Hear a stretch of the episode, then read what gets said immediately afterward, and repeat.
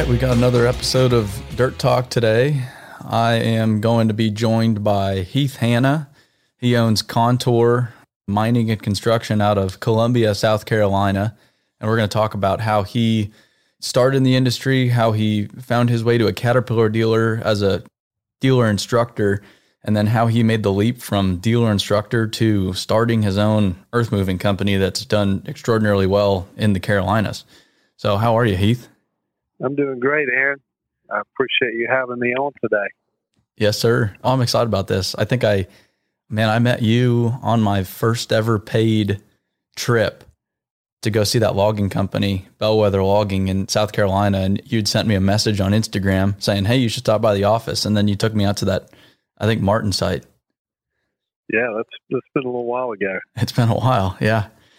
Well, I wanted to jump right into it. So, how, I guess, can you take us all the way back to the very beginning? How'd you get started in the, the dirt world to begin with?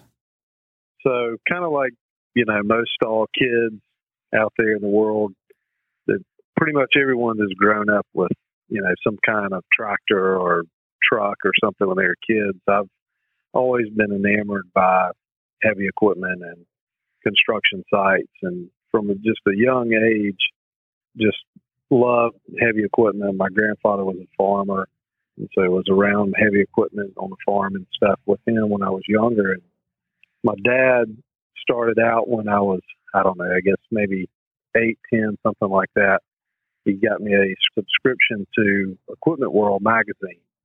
And so since I was a kid, I've just thumbing through Equipment World magazines and just had always, you know, had an affinity for equipment and large, heavy civil works. And so that kind of grew into, you know, more of a passion. My father was in the HVAC business. And when I was in early high school, I was about, I guess, 14 or something, came home from school one summer and basically he was like, you know, if you like doing this type of work, if you like heavy equipment, you need to go and try that and, see if that's what your real calling is. And, you know, ever since I was a kid, I'd worked with my dad and my brother doing HVAC work in the summers and on the weekends and school breaks and stuff. And so I was pretty excited. He had a friend whose name was Joe Vaughn. He had a small construction company in the upstate doing mostly residential subdivisions, some commercial work. And so I would have worked for them at the young age of 14, running the first machine I ever ran, I guess. Big machine was the 623B paddle pan. And so that was kind of it for me. From from then on, I was like weekends, spring break, summer break. I was you know running equipment and just fell in love with it. Did you go to college? So I was in my senior year. I wasn't really a bad student. I just school wasn't my big cup of tea, and I, you know, loved working and loved what I did. And we had a surveyor that did all of our layout back then, and I worked with him some when his helper was out, and and we were talking one day, and he had kind of convinced me that you know I needed to do something and go to school and get some type of degree and and still come back to the industry. So uh, I went to Greenville Tech for a year, tried to get my grades up and stuff, and then and then ended up transferring to Wofford College, which doesn't really have a heavy civil construction degree program, but you know, great business uh, management program. So finished up, graduated there, and then spent a year off outside of that, um, outside the industry, and then ended up putting in an application as a product specialist for Yancey Brothers down in, in Georgia. What drew you to Yancey? Why apply with a cat dealer? Well, I had worked for my uncle in the, in the wholesale propane and fuel business for a year out of college and just realized I missed heavy civil. When I was at Wofford, we had an internship time frame every January called we called it interim. And so a couple years I did internships with Morgan Corp and just that really solidified my love for the industry. Upon graduation, I uh, spent a year off and then just really kind of missed the industry. And so saw an ad um, that Yancey was had an open position for a product specialist position down in Atlanta. And my girlfriend at the time, wife now, her whole family had moved to Atlanta, and so that's kind of what I guess sparked the interest to apply and and applied with them back in 2005, I guess. And so you go to work for Yancey. I mean, what kind of work do you start out doing at Yancey, and how did you end up in the the dealer instructor role? So it was probably the coolest job at a cat dealership. Oh yeah. Basically, what I did was I was an operator trainer and would go out on new machine deliveries, go over the equipment with the with the operators and with the companies, walk arounds and go over all the features of the machine.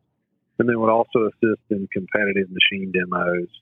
And this was before I got my CDI certification and also picked up on doing the AccuGrade is what they called it at the time before it was cat grade and all the other iterations. But I picked up on that because of my previous experience with Morgan and GPS and the machine control, and basically helped kind of run that side of their business, trying to get people into into machine control. And this was back in you know 2005 six when it was pretty prevalent, but not not nearly as prevalent as it is today in the heavy civil side. So I spent some time there doing that, and then eventually kept growing and gaining the respect and the, the confidence of the clients and and sales reps and went on and got my certification through Caterpillar as a certified dealer instructor.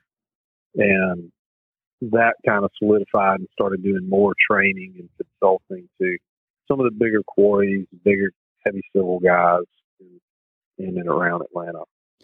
So you were, I mean, how old were you when you got your CDI? I got it, I guess, in 2009. So I would have been somewhere around the ripe old age of 28. So you were 28 and you were teaching probably a lot of older guys how to run their machines. I mean, how do you garner that respect as a young kid trying to teach these old dogs new tricks, so to speak? Probably the biggest thing was just communication and how I communicated with them. Basically, you go in and, and watch a guy operate a machine, and you would see a couple of things that you can help improve on. And and each operator was kind of different. You know, you had some that you could come in and just kind of strike up conversation, and they could tell by the way you're talking that you understood and you were confident in what you were doing. And then you had some that were just not receptive. So those guys usually I would ask to run the machine for a few minutes by myself, and and whether it was a wheel loader, a haul truck, or a dozer. And once they could see that I could actually operate it and was pretty proficient, they would be more uh, subjective to, to input and constructive criticism at that point. But it took a while, you know, to really gain respect, you know, of some of these larger established contractors in and around the area. As far as teaching guys go, what were some of the more common mistakes that you would see and have to correct out in the field? So a lot of the training I would do, I did a lot of waste handler training in the landfills. That was nice. Big thing in and around Atlanta, some huge landfills. And most people think, you know, that working in a landfill is just you just shove the trash off the edge and just make sure you keep the trash out of the way so that trucks can get in and out, but it's actually very scientific because you're trying to compact and reduce the amount of airspace in that landfill. The airspace is so valuable. And working with trash, believe it or not, is probably one of the most difficult materials because every single load is different. One load's got tires, one load's got mattresses, this load's got regular garbage. And so you have to really adapt how you're operating to be able to deal with those changing dynamics. And, you know, taking those different things, the biggest thing I would see is guys wouldn't use a pattern. You know, they would run this way and then turn and go the opposite direction. And then every pass was different, you know, and when you're compacting, the key thing is repetitive and being an organized, competitive, uh, organized manner mm-hmm. how you're compacting that material.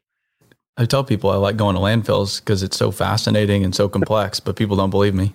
It's an awesome place. It can be kind of smelly, but it's a really interesting, really interesting side of the field. Yeah, no kidding. So you're a CDI, which is a pretty good deal, and there really aren't very many CDIs in the United States. So you're a CDI. You've done all this training with Caterpillar. You have all these customers you're visiting. Life is really good how do you get to the spot where you're like, you know what, I'm going to leave this whole cat world and go try to do this on my own? Like, at what point did you think, like, man, I could go start my own company?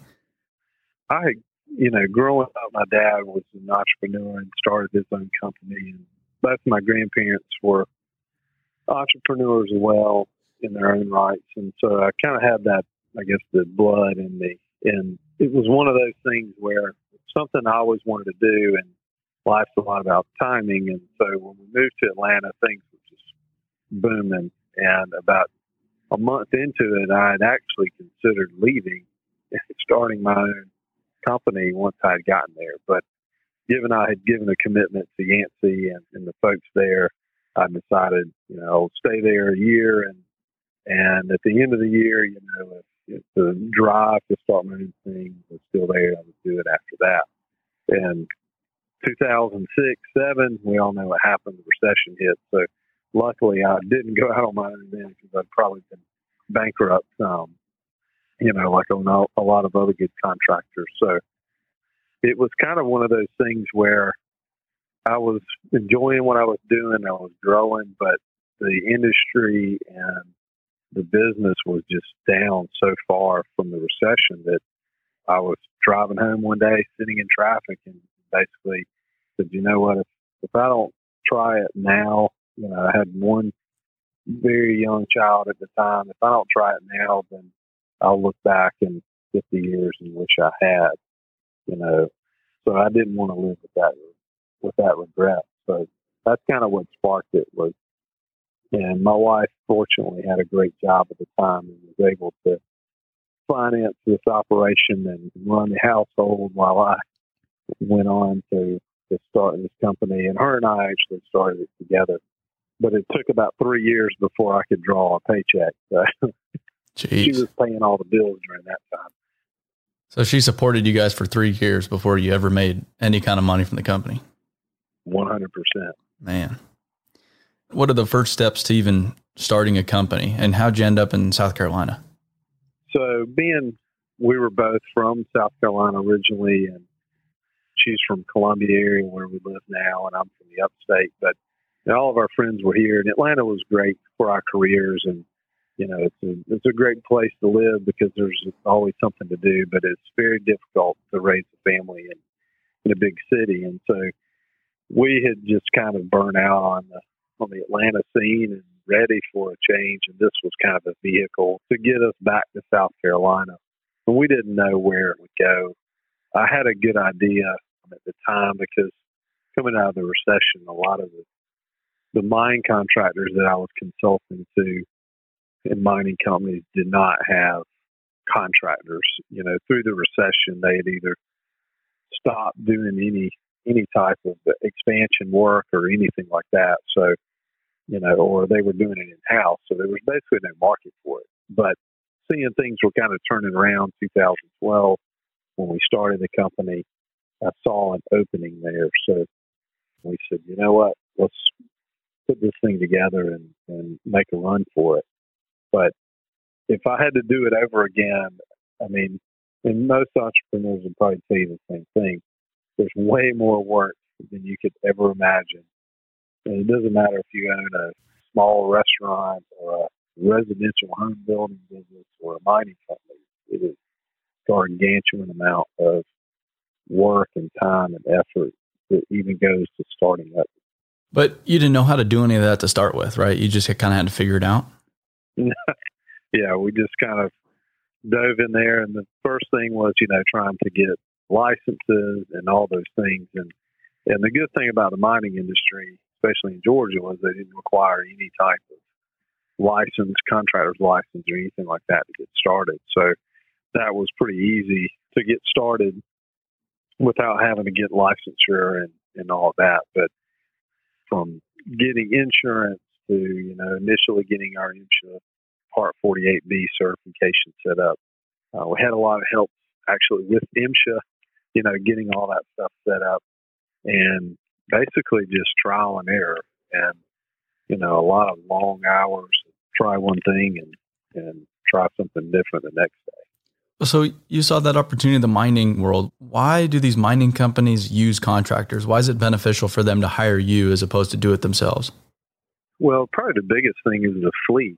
You know, they typically run rigid frame off highway trucks for the quarry production or the sand and gravel. And so typically the overburden removal or the reclamation side requires different trucks. You know, usually the top benches or the underfoot conditions are worse. And so it's going to require articulated trucks and excavators versus rigid frames and, and wheel loaders. So they typically contract it out because honestly, you know, they're good at drilling, shooting, and crushing rock. They're not as good at, at moving overburden and reclamation and all the other types of little environmental projects that go into a typical mine site. Okay. How'd you get your first job? so the first job, this is a good one. The first job I ever had was I built a sidewalk and graded this lady's backyard that I worked with at Yancey Brothers. She was a good friend of mine, and she had a rental house and did a little work in the backyard. I had just left, started my own business, and she called me and said, "Hey, would you be interested in doing this?" And I said, "Sure." You know, I had no equipment. I had a 2007 Tahoe and a couple of shovels and, and stuff. So I'd never poured a concrete sidewalk in my life, but so uh, just kind of rented some equipment and uh, you know got out there and, and figured it out, and it ended up turning out to be a really good little project. But that was our first absolute first project that we ever had. Is that? I mean, that kind of set the tone for running a earth moving company in the beginning, right? You just kind of figure it out. You just take it on, give it your best shot, figure it out as you go. Is that how most projects go? I mean, I would say not as much so more, you know, these days because yeah.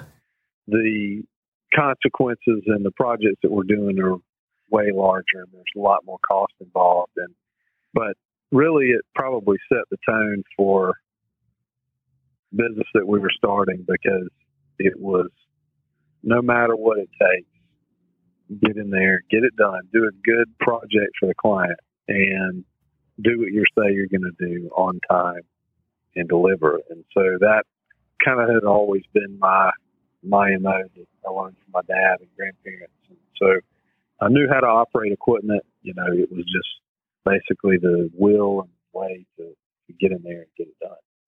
So how do you go from pouring a sidewalk to, you know, working at some of these big mines with rigid frame trucks yourself and, you know, this big fleet of equipment and you're, you know, buying new machines and working at different properties? I mean, how how does that even happen? How many you started in 2012, right? So it's been eight years. Yeah, it's been eight years and uh, eight years March the 12th. How do you go from Tahoe to you know acquiring big equipment and all that? So I mean, we started a company and it really didn't have any capital to put in it. My wife put in the majority of the capital, but we just basically started out like most everybody else in renting equipment. And I had a lot of the contacts with the quarry and aggregate producers from all the time spent training and consulting to them. So I kind of had a, a good black book, so to speak, of, of potential clients, and they knew me and they trusted my abilities. And so we just word of mouth and just calling up old plant managers and area managers and foremen that I'd worked for and let them know I was in business and, and finally got some opportunities to bid some work. And first big project we did, we negotiated the terms so that the rental payments would be due in arrears, which they didn't want to do at first. They wanted everything in advance. I told them I couldn't pay them in advance because I didn't have any money, you know. And so we were able to negotiate that initial contract, and it was about seven hundred thousand yards on the first one. So that was a pretty big jump. But my experience in, in mass production, estimating, and production earth moving, I wasn't scared of of a large project like that because the, the proof was in the numbers. You know. So you go from pouring a sidewalk to moving seven hundred thousand yards of dirt. there were a couple little jobs in there, Yeah. but they weren't weren't nearly the size of one or the other. So, but you were able to start, and this is the kind of stuff I like talking about how to actually start a business and how the capital works and all that. So, you were able to start, you're able to get the fleet you needed to move 700,000 yards of dirt without very much capital up front because one, you rented the equipment. So, you weren't, you know, buying things and had these enormous payments to make. And then two, you were just honest with them about, you know, what you can afford and negotiated the terms so that you collected the money before you had to make the payments, right? Yeah, and probably the biggest thing was, you know, being uh, an ex cat dealer employee for seven years. The first deal that we did was actually with the Komatsu dealer there in town, Nice. and so they were willing to take a chance on me. To so uh, we put the deal together, and they trusted me because the sales rep that I was talking to was a previous Yancey employee that I knew very well, and, and they believed in me, and and I knew they had you know good, confident technicians and folks to keep us up and running, and it was honestly a gamble on both ends, but I think they probably they knew that I was going to do what it took, and I mean I was on site every day because I was project manager, foreman, accountant, safety manager. I was everything you know, right there in the beginning. You know, while my wife's at home with our one year old, um, you know, and traveling and working so we can afford to, to go out and actually chase some work. Did you make any big boo boos when you first started out? You know, did you have some mistakes that you made that you still kind of think about and chuckle about now? Yeah, probably most of them actually kind of worked out, but the old saying is you don't know what you don't know is, is a really good one because, you know, we were chasing some work that looking back, honestly, we, we probably didn't have any business going after it. But, you know, we were able to show that we had enough financial backing behind us that we had enough competent operators and that we would do the job safely and that we can meet their specifications. And basically, kind of talked our way into some of these, and, and we delivered on them. But you know, looking back, we had one one project over in Georgia. It was a mine reclamation project, it was fairly large for the area, eighty plus acres. And I wasn't on this job full time. I had another guy that was kind of running it, and we were lining up permits to move the equipment out to another job. And had a phone conversation. And, you know, I said, "What? When are you going to be done?" He said, "Well, I'll be done you know, into this week. Okay, well, great. So I came down on Thursday, and they weren't done. They weren't even close to being done. so here we were needing to go to another project, and we're, you know, we're only five or six employees at the time. So I jumped on a dozer and, and ran until after everybody was gone, and actually slept in the dozer overnight you know, for a few hours and then started back up the next morning. So I wouldn't advise on doing that in today's climate. Uh huh. You know, that was that's just kind of who I am. Is you know, it, if I make a commitment on something, we're going to do whatever it takes to to get there. And and I won't ask you know our folks to do something that, that I wouldn't be willing to do myself. I guess that goes to a point. A lot of, I guess, at your level, the size of your company, there aren't a lot of owners that can run equipment like you can. Does that? I mean, how does your equipment knowledge fit in with running the business and operating your jobs? Is it a big advantage for you to know how these machines ought to run and how these guys need to do their jobs out in the field? I would say yes, because in everything that we do every day, it's all tied to efficiency. And being a an operator by trade, I'm able to I can sit down with the estimator and, and help him understand the production rates or a scenario of how we would build this job. And then at the same time, I can explain my vision to a project manager on how it needs to be done in order to come in at the time frame that we've estimated it in. So, and the other side is too is in the field. you know, the when I go out to the field, it's very difficult for me because I want to jump on a piece of equipment, but I rarely get to do it like I would like to. But working with you know new foremen, uh, superintendents, and and helping them understand the production aspects and, and conveying that knowledge to them on you know whether it's loader placement or haul truck placement or you know, how do you handle this clay material versus sand to get it conditioned to, to meet moisture and density requirements. So I would say it's a huge advantage for me. The the business side is where I have really gotten an education, so to speak, is learning how to run the business because building the jobs to me is not that difficult. It's running the business that, that's more difficult. Well, on that, what about running a business has surprised you that you didn't really realize before you got into it? Probably all of the extra hours. You know, starting out, it was seven days a week. I have three small children, so it was nights after they were going to bed, weekends of the little things of insurance renewals, of you know MSHA compliance, of you know printing out SDS sheets, you know.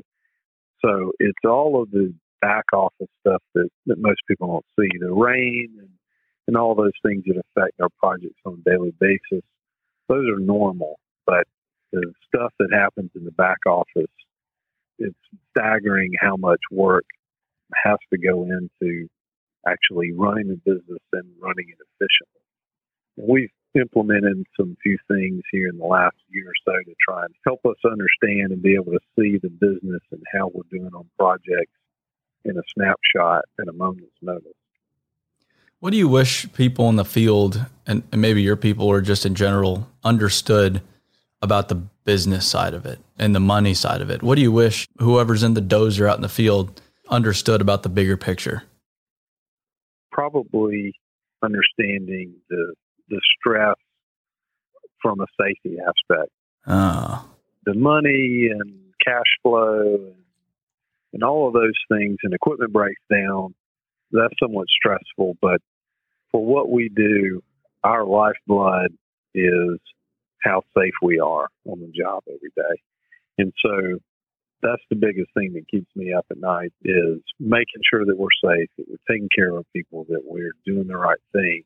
Because it only takes one one incident. And you know if you have a bad incident and it and it runs your EMR up then you can't do mining work.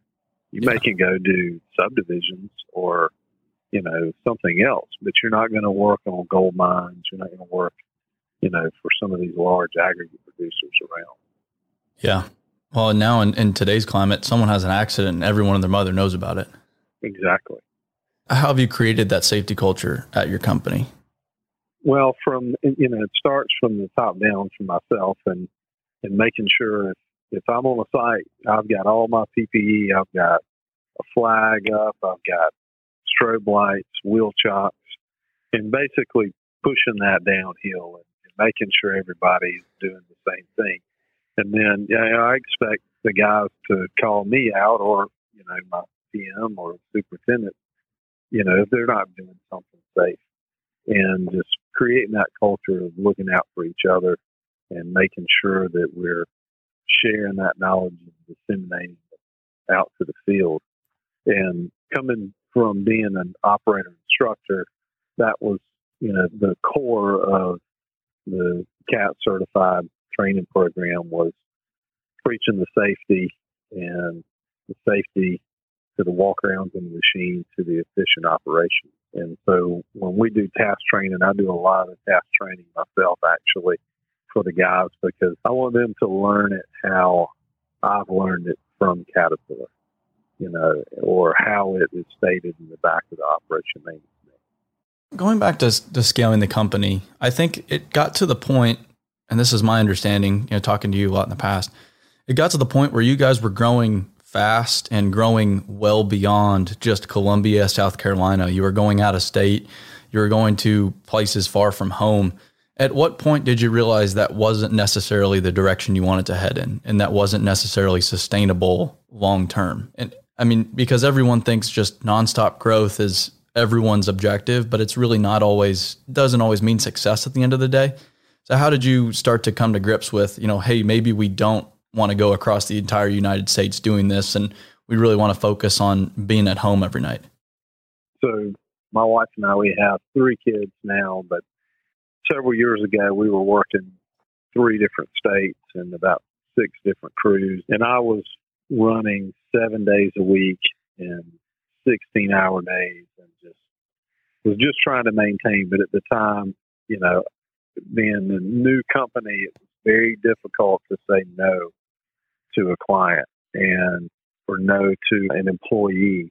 So it took me going through some really tough situations to understand that sometimes you have to be able to say no to move forward. And at the end of the day, we've got a lot of people that are working.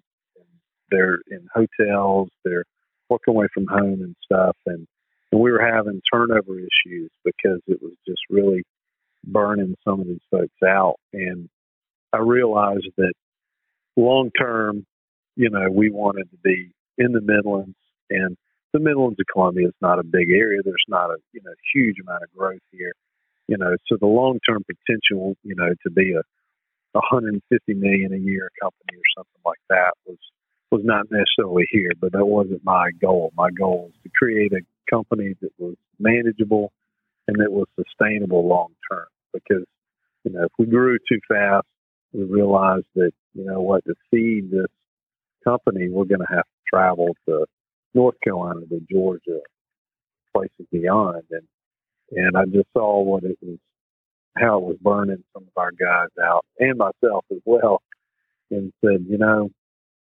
economy is good enough right now. We don't necessarily need to travel, you know, to Roanoke, Virginia, so to speak. You know, we like big jobs, million yard jobs are great, but you know, we can stay close to home and diversify our portfolio a little bit and be able to be home every night. And it has really worked. Our our turnover rate is gone way down. We've got, you know, a lot of employees there, you know, over a couple of years of tenure with us. And so that's been a big thing is just kind of retooling and not necessarily concentrating just mining work, but also commercial industrial work in the Midlands and somewhat throughout the state of South Carolina as well. So how do you turn work down? I mean, how do you politely tell a customer that you you'd worked with before, you know, hey, we just we can't do that anymore? It's a very interesting question. It, I guess I came upon this revelation a couple years ago that sometimes you just have to say no, and because a lot of times I would I'd be willing to say yes and and work a weekend or a night or something like that to get this one task done, but realized that it was just burning everybody out. So, you know, a lot of times you just have to step back and say, you know, in order for us to deliver the same quality product safely and within schedule, sometimes it's just not achievable. And mm. we've recently turned down bidding some work because it just did not align and it would have stretched us too thin and we would have possibly ended up not meeting the schedule and meeting the client's needs. So I would rather say no and not do the work than overcommit. Yeah. Okay. Yeah, and that's I mean that's something I've struggled with starting our business is it you do have to say no to often really good opportunities. You know, it's easy to say no to opportunities that are just they don't align at all, but then there's great opportunities that'll come our way that that still just don't align with our mission, but they look really really enticing at face value, and those are the ones I've struggled to say no to that's what most uh, most young business owners do because when you're starting out, you're so hungry that you know you'll take just about anything, and once you get established, you realize what you're really good at and what you're not good at. And the best thing to do is when you're not good at something, you know, to subcontract that out or let someone else do it. You know, and that's usually the better way to do things. Yeah. Now, so can we go back to you have a one year old at home, you're starting this business, your wife is supporting you and, in the family, everything, so you can go do this. and you don't make a paycheck for three years. You're working 12, 15 hours a day, weekends, nights, whatever you have to do to make this work. How do you still be a parent and, and a husband at the end of the day? How do you wrestle with that and how did you figure that out in those early years?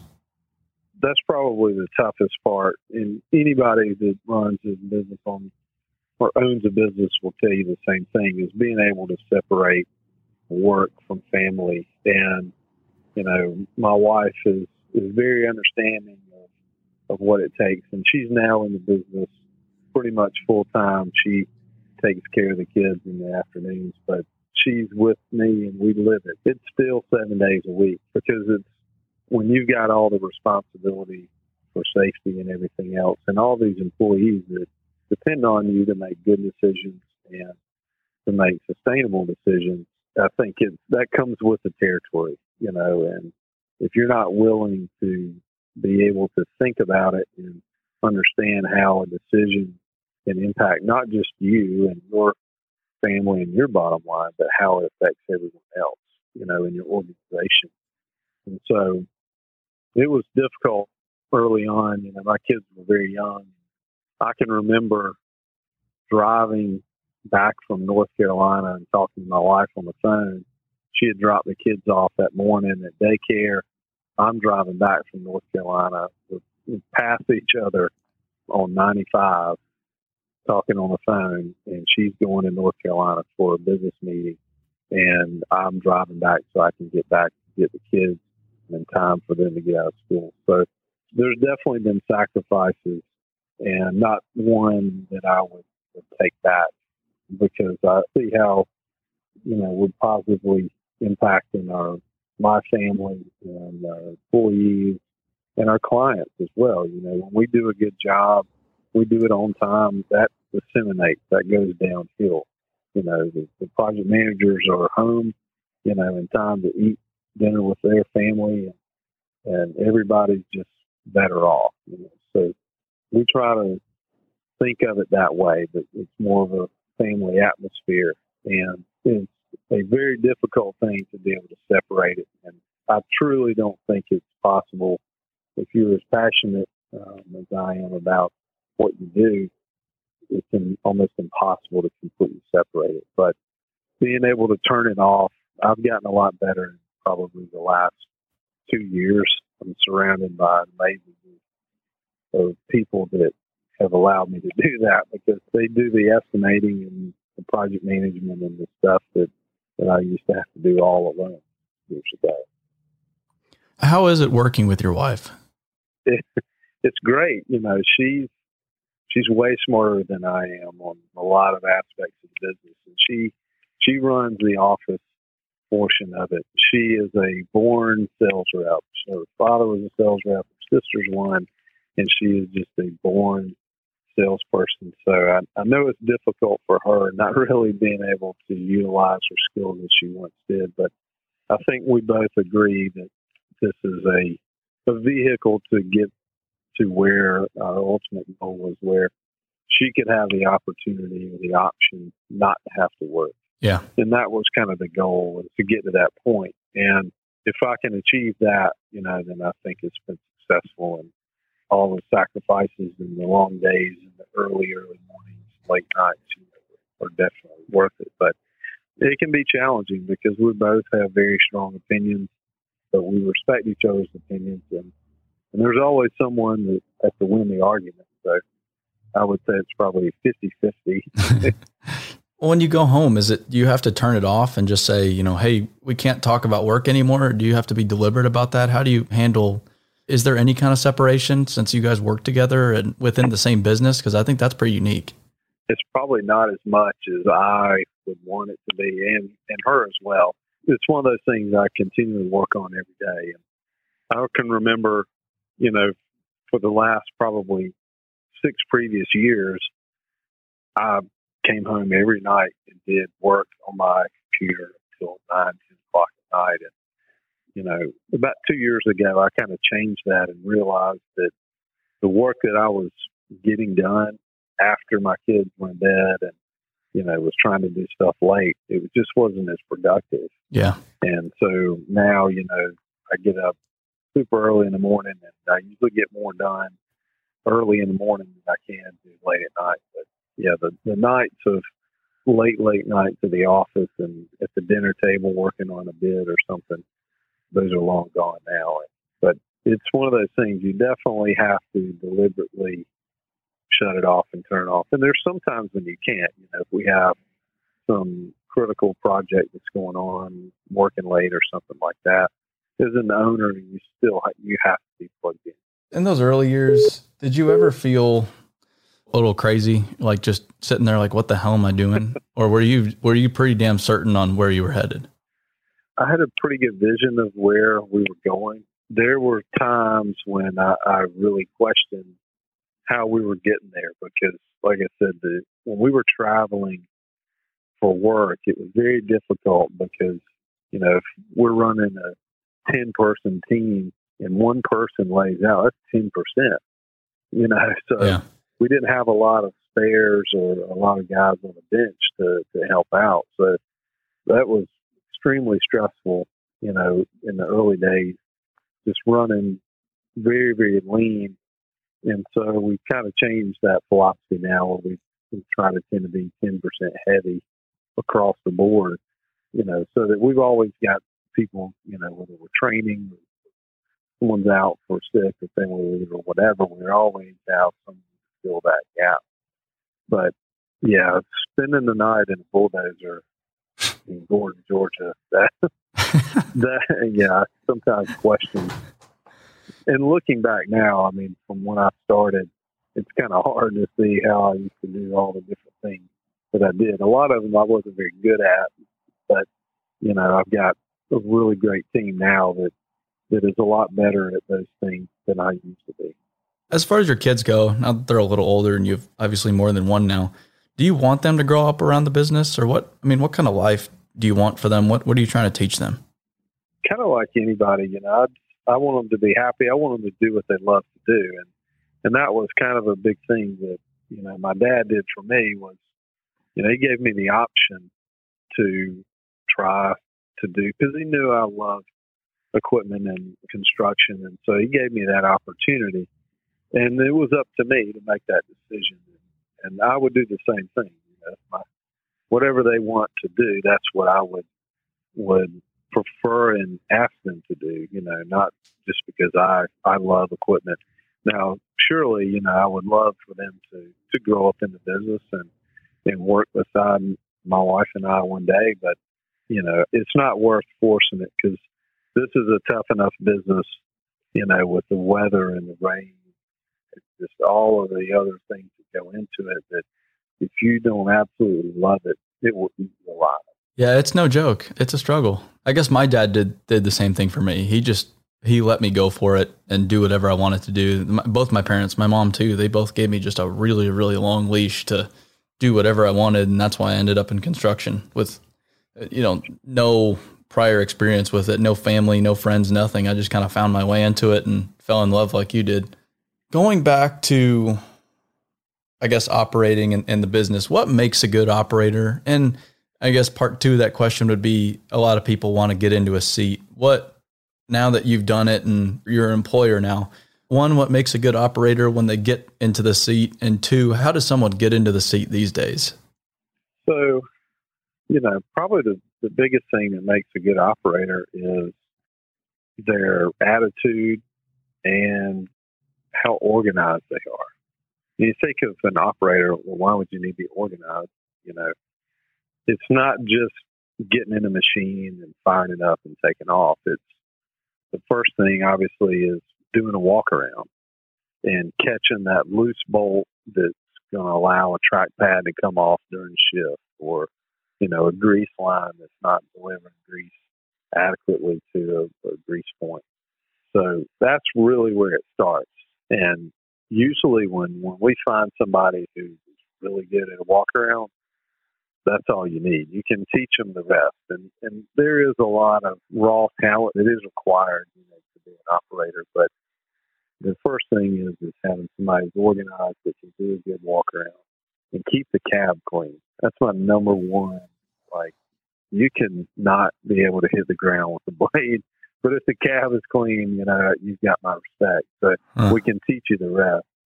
But you know, we look for for folks that are not necessarily grew up on a farm, but some people that have had some type of experience. You know, whether it's running. I mean, it could be running a lawnmower, you know, or something like that that has some type of dexterity that allows them to to run a piece of equipment because you know whether you're driving a haul truck or a dozer or a track load or whatever, you're using all four extremities typically at the same time to do different tasks. So once we find someone that you know organized, has a good attitude, and wants to learn, you know, they fuel their machine, they agree that they take care of it. And I always make the joke that, you know, you guys have the best jobs in the world. I get to drive Lamborghinis and Ferraris and Bugattis around the job site all day. Oh yeah. you know, the, the as expensive as this equipment is, but we try to take people that, you know, as we start them out, you know, whether it's running a skid steer or running a haul truck or a roller, and just kind of watch them and progress with them. And it's difficult a lot of times on a on a bigger production job to take someone and teach them.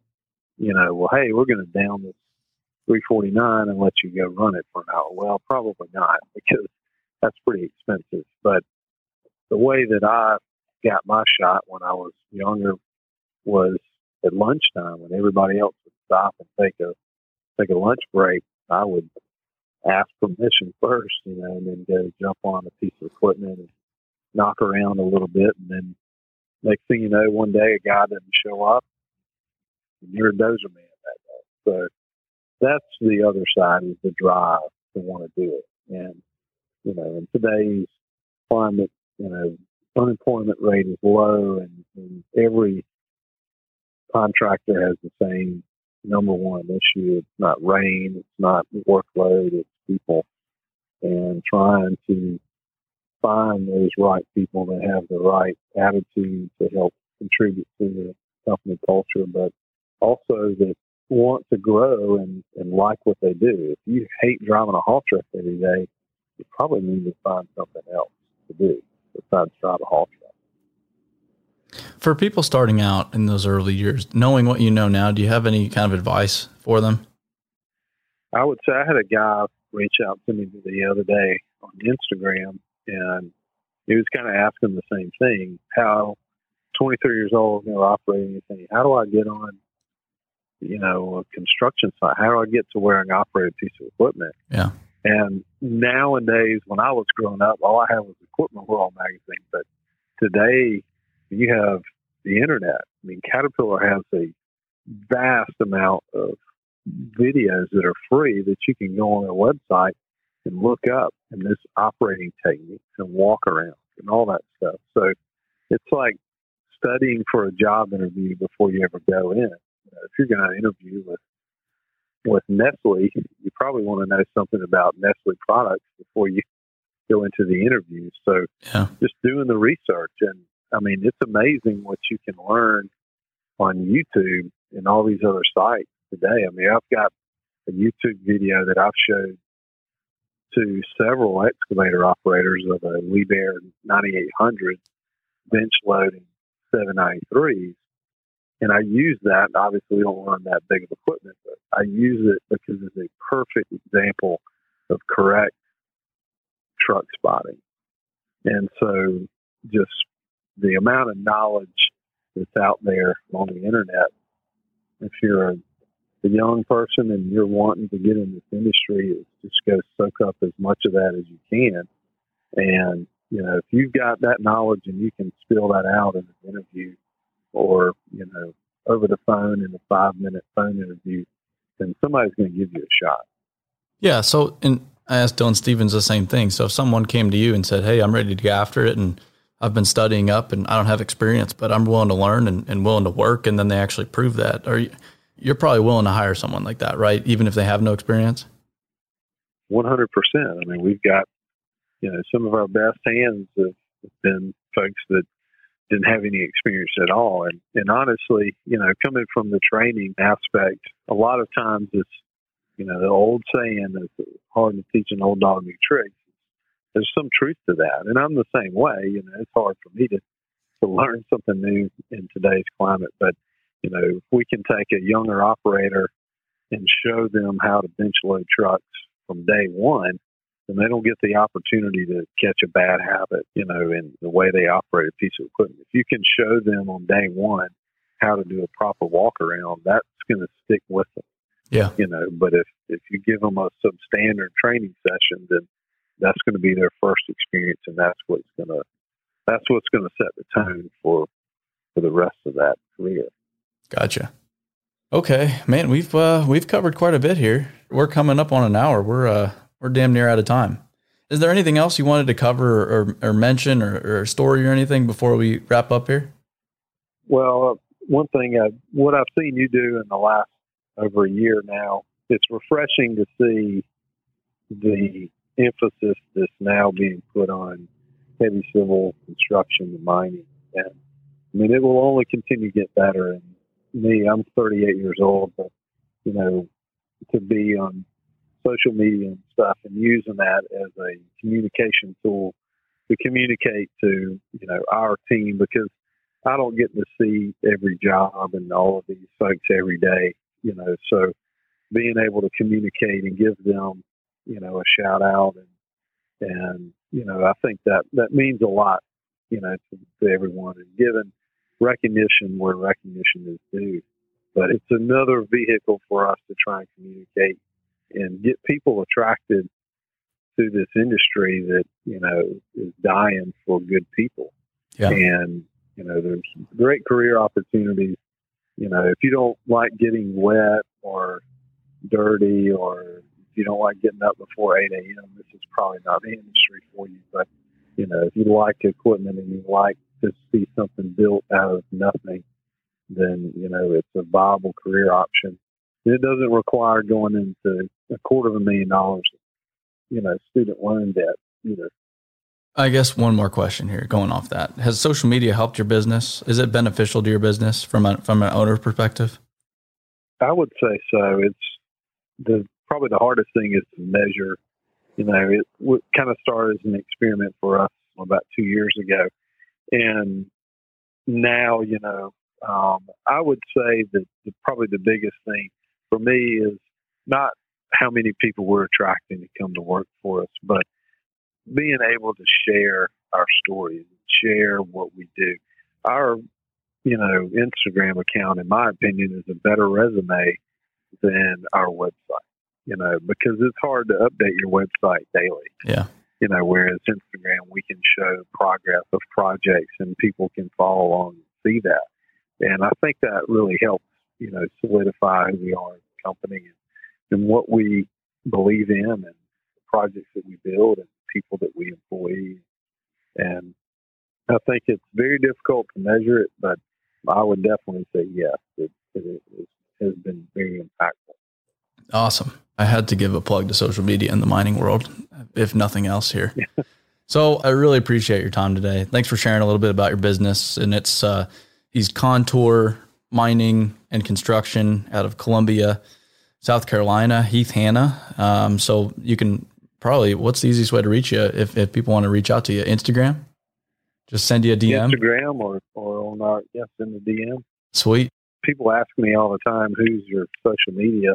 Person that said, well, me. Yeah. you know, because and I really look at it as probably as one of my more important responsibilities every day because we're telling our story, you know, and, and, trying to get it out there to our employees and, and everybody else. So. It's like anything else, like safety, like you were talking about earlier. It starts in the top down. So if you're not sharing, no one else will. But you're leading by example. For sure. Cool. Well, uh, thanks. Thanks For again, sure. Heath. I appreciate all your time today, and and hopefully some people found this valuable. Thanks so much, Aaron. I enjoyed it. All right. We'll talk soon.